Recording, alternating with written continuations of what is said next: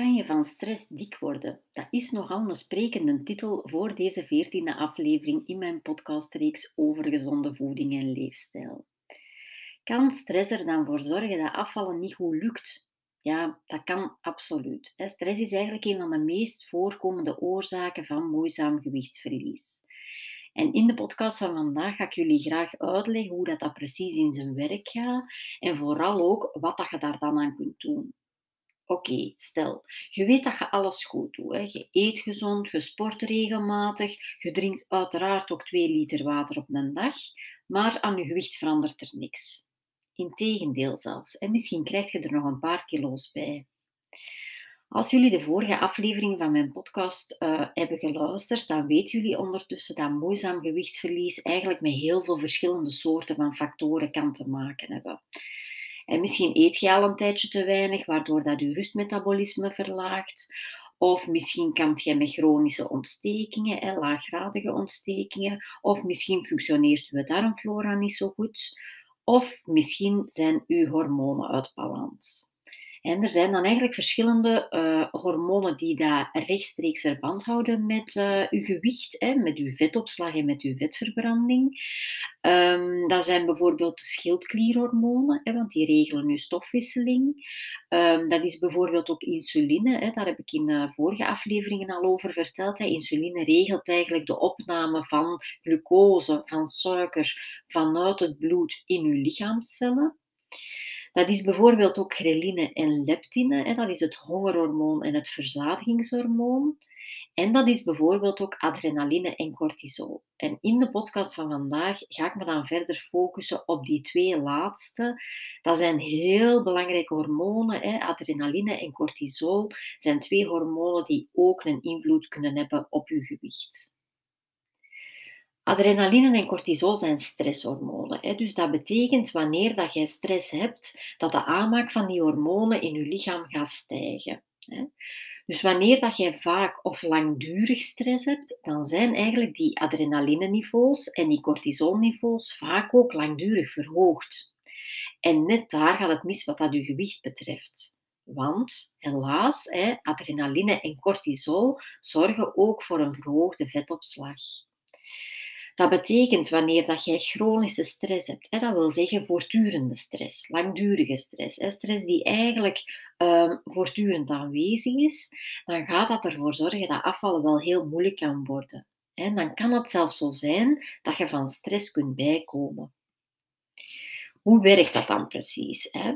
Wanneer dat je in gevaar bent of wanneer dat je heel veel stress in je lichaam voelt, hè, dan stijgt eigenlijk het adrenaline-niveau in je lichaam.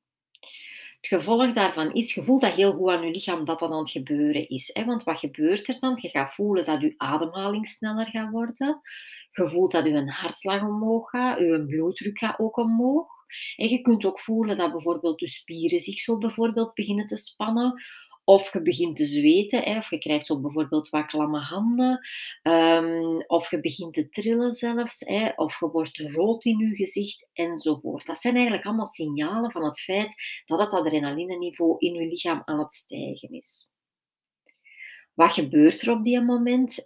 Die stresshormonen, adrenaline en ook de cortisol, die gaan eigenlijk je lichaam klaarmaken om te vechten of om te vluchten. En dat is dan de, de zogenaamde fight, flight or freeze reactie.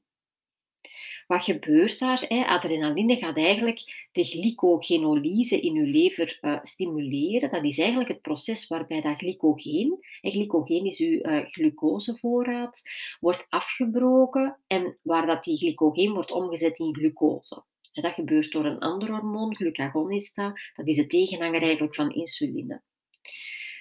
Cortisol dan gaat er eigenlijk voor zorgen dat de eiwitten die in uw spieren zitten, worden omgezet in suikers, die ook op hun beurt gaan worden afgegeven aan het bloed. Met als gevolg, daar komt eigenlijk een dubbele dosis suiker binnen in het bloed. Uw bloedsuikerspiegel piekt en dat zorgt er dan voor dat er eigenlijk een hele snelle toevoer van energie is. Je gaat eigenlijk op hele korte tijd snel meer energie krijgen. En het is eigenlijk op die manier dat die stresshormonen, die adrenaline en die cortisol, ervoor gaan zorgen dat er snel energie wordt vrijgemaakt, opdat jij goed zou kunnen vechten of snel zou kunnen vluchten. En dat systeem dat is heel effectief, alleen het is ook nogal primitief. Hè? Dat is ook aangestuurd door uw reptiele brein. Uw reptiele brein is eigenlijk het meest oude deeltje van uw brein. Van achter in uw hoofd zit dat ergens. Hè? En dat is niet aangepast aan onze huidige tijd. Dat reptiele brein is ergens ontstaan heel vroeger, hè, toen de mensen nog moesten zich verdedigen tegen de wilde dieren als ze wilden overleven. Hè. Maar vandaag de dag komt dat natuurlijk niet meer voor. Het probleem is alleen, ja, uw lichaam is toen in die periode eh, is op die manier ontwikkeld. En het probleem is ook dat uw lichaam eigenlijk geen onderscheid gaat maken tussen verschillende soorten van gevaarsituaties. Dat wil cru gezegd eigenlijk zeggen dat de stressrespons naar aanleiding van het feit dat uw huis in brand staat, dezelfde is dan bijvoorbeeld wanneer dat uw baas u op zijn of haar kantoor roept. Hè? En in dat laatste geval moet jij niet vluchten. Of daar gaan we dan toch tenminste van uit. Hè? En verbrandt uw lichaam die vrijgekomen energie dus ook niet. Met als gevolg dat al die glucose, al die suiker, die is vrijgekomen in uw bloed. Hè? Um, die glucose die blijft circuleren in uw bloed. En het teveel aan glucose, heb ik in vorige afleveringen ook al uitgelegd, dat wordt uiteindelijk opgeslagen als vet. Nu, spijtig genoeg is het dan niet zo dat dat heel netjes verdeeld wordt over uw lichaam. Hè. In dit geval betreft het dan vaak buikvet. Dat wil zeggen, voor iedereen onder jullie die zo al een tijdje worstelt met zo het zogenaamde zwembandje, ik vind dat nogal een vies woord om te zeggen van hè, zo de vetopslag zo rond, de, rond uw buik hè, en zo net boven uh, de bovenkant van uw broek. Als je kampt met dat soort vetopslag, dan is de kans wel reëel dat stress misschien de boosdoener is. Dus dat is de impact die eigenlijk die stresshormonen, hè, die adrenaline en die cortisol gaan hebben op uw gewicht. Nu, Uiteraard is, is uh, dat niet alleen voor je gewicht belangrijk um, um, om chronische stress te vermijden, maar zijn daar ook nog heel veel andere gevolgen die daar, die daar kunnen uit voortkomen. Hè? Want wanneer dat bijvoorbeeld je lichaam zich een lange tijd, een te lange tijd in een stressvolle situatie bevindt, um, dan kan het ook zo gebeuren dat alleen nog maar de belangrijkste lichaamsfuncties in stand worden gehouden. Wat betekent dat? Dat is ook een gevolg van chronische stress. Wat betekent dat? Dat wil eigenlijk zeggen dat sommige organen en ook lichaamsfuncties bijvoorbeeld, eigenlijk als het ware on hold worden gezet.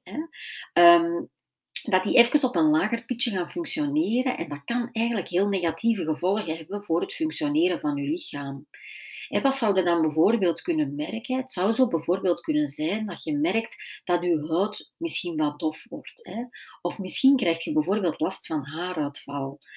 Of misschien heb je regelmatig last van je spieren. Hè? Of doen je darmen het eigenlijk niet zo goed.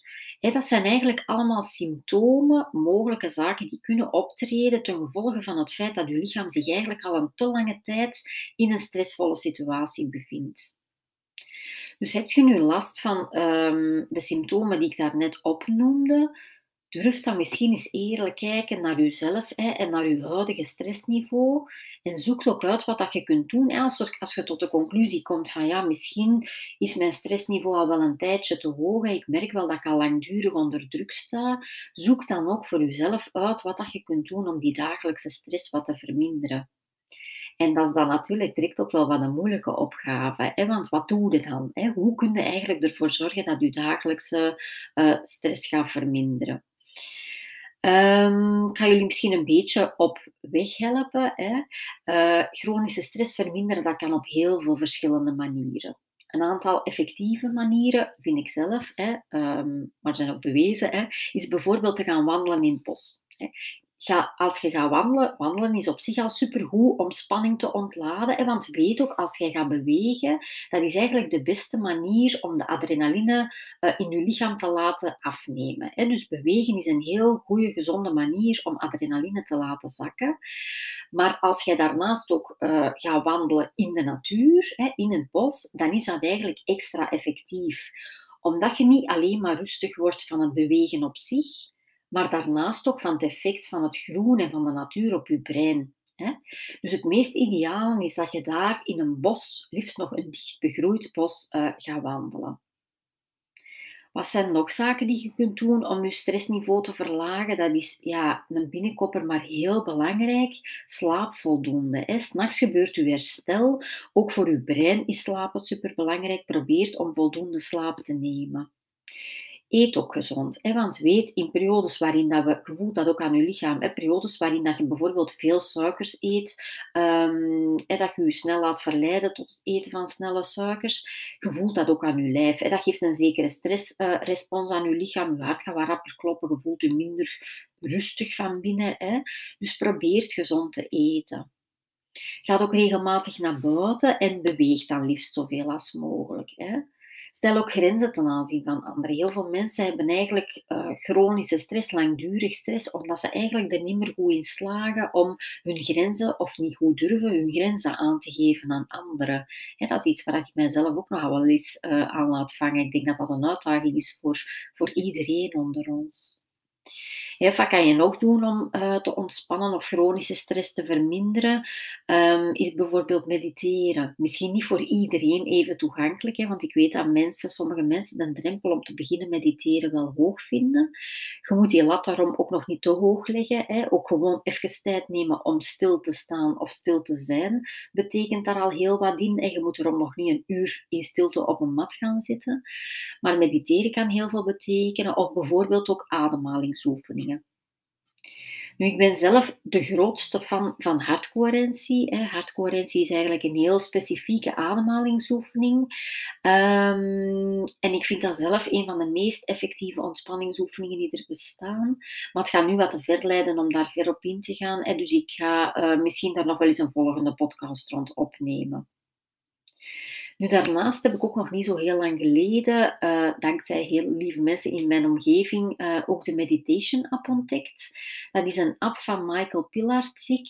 Um, en ik heb gemerkt dat in de betaalde versie daar eigenlijk ook wel een aantal heel fijne ontspanningsoefeningen in zitten.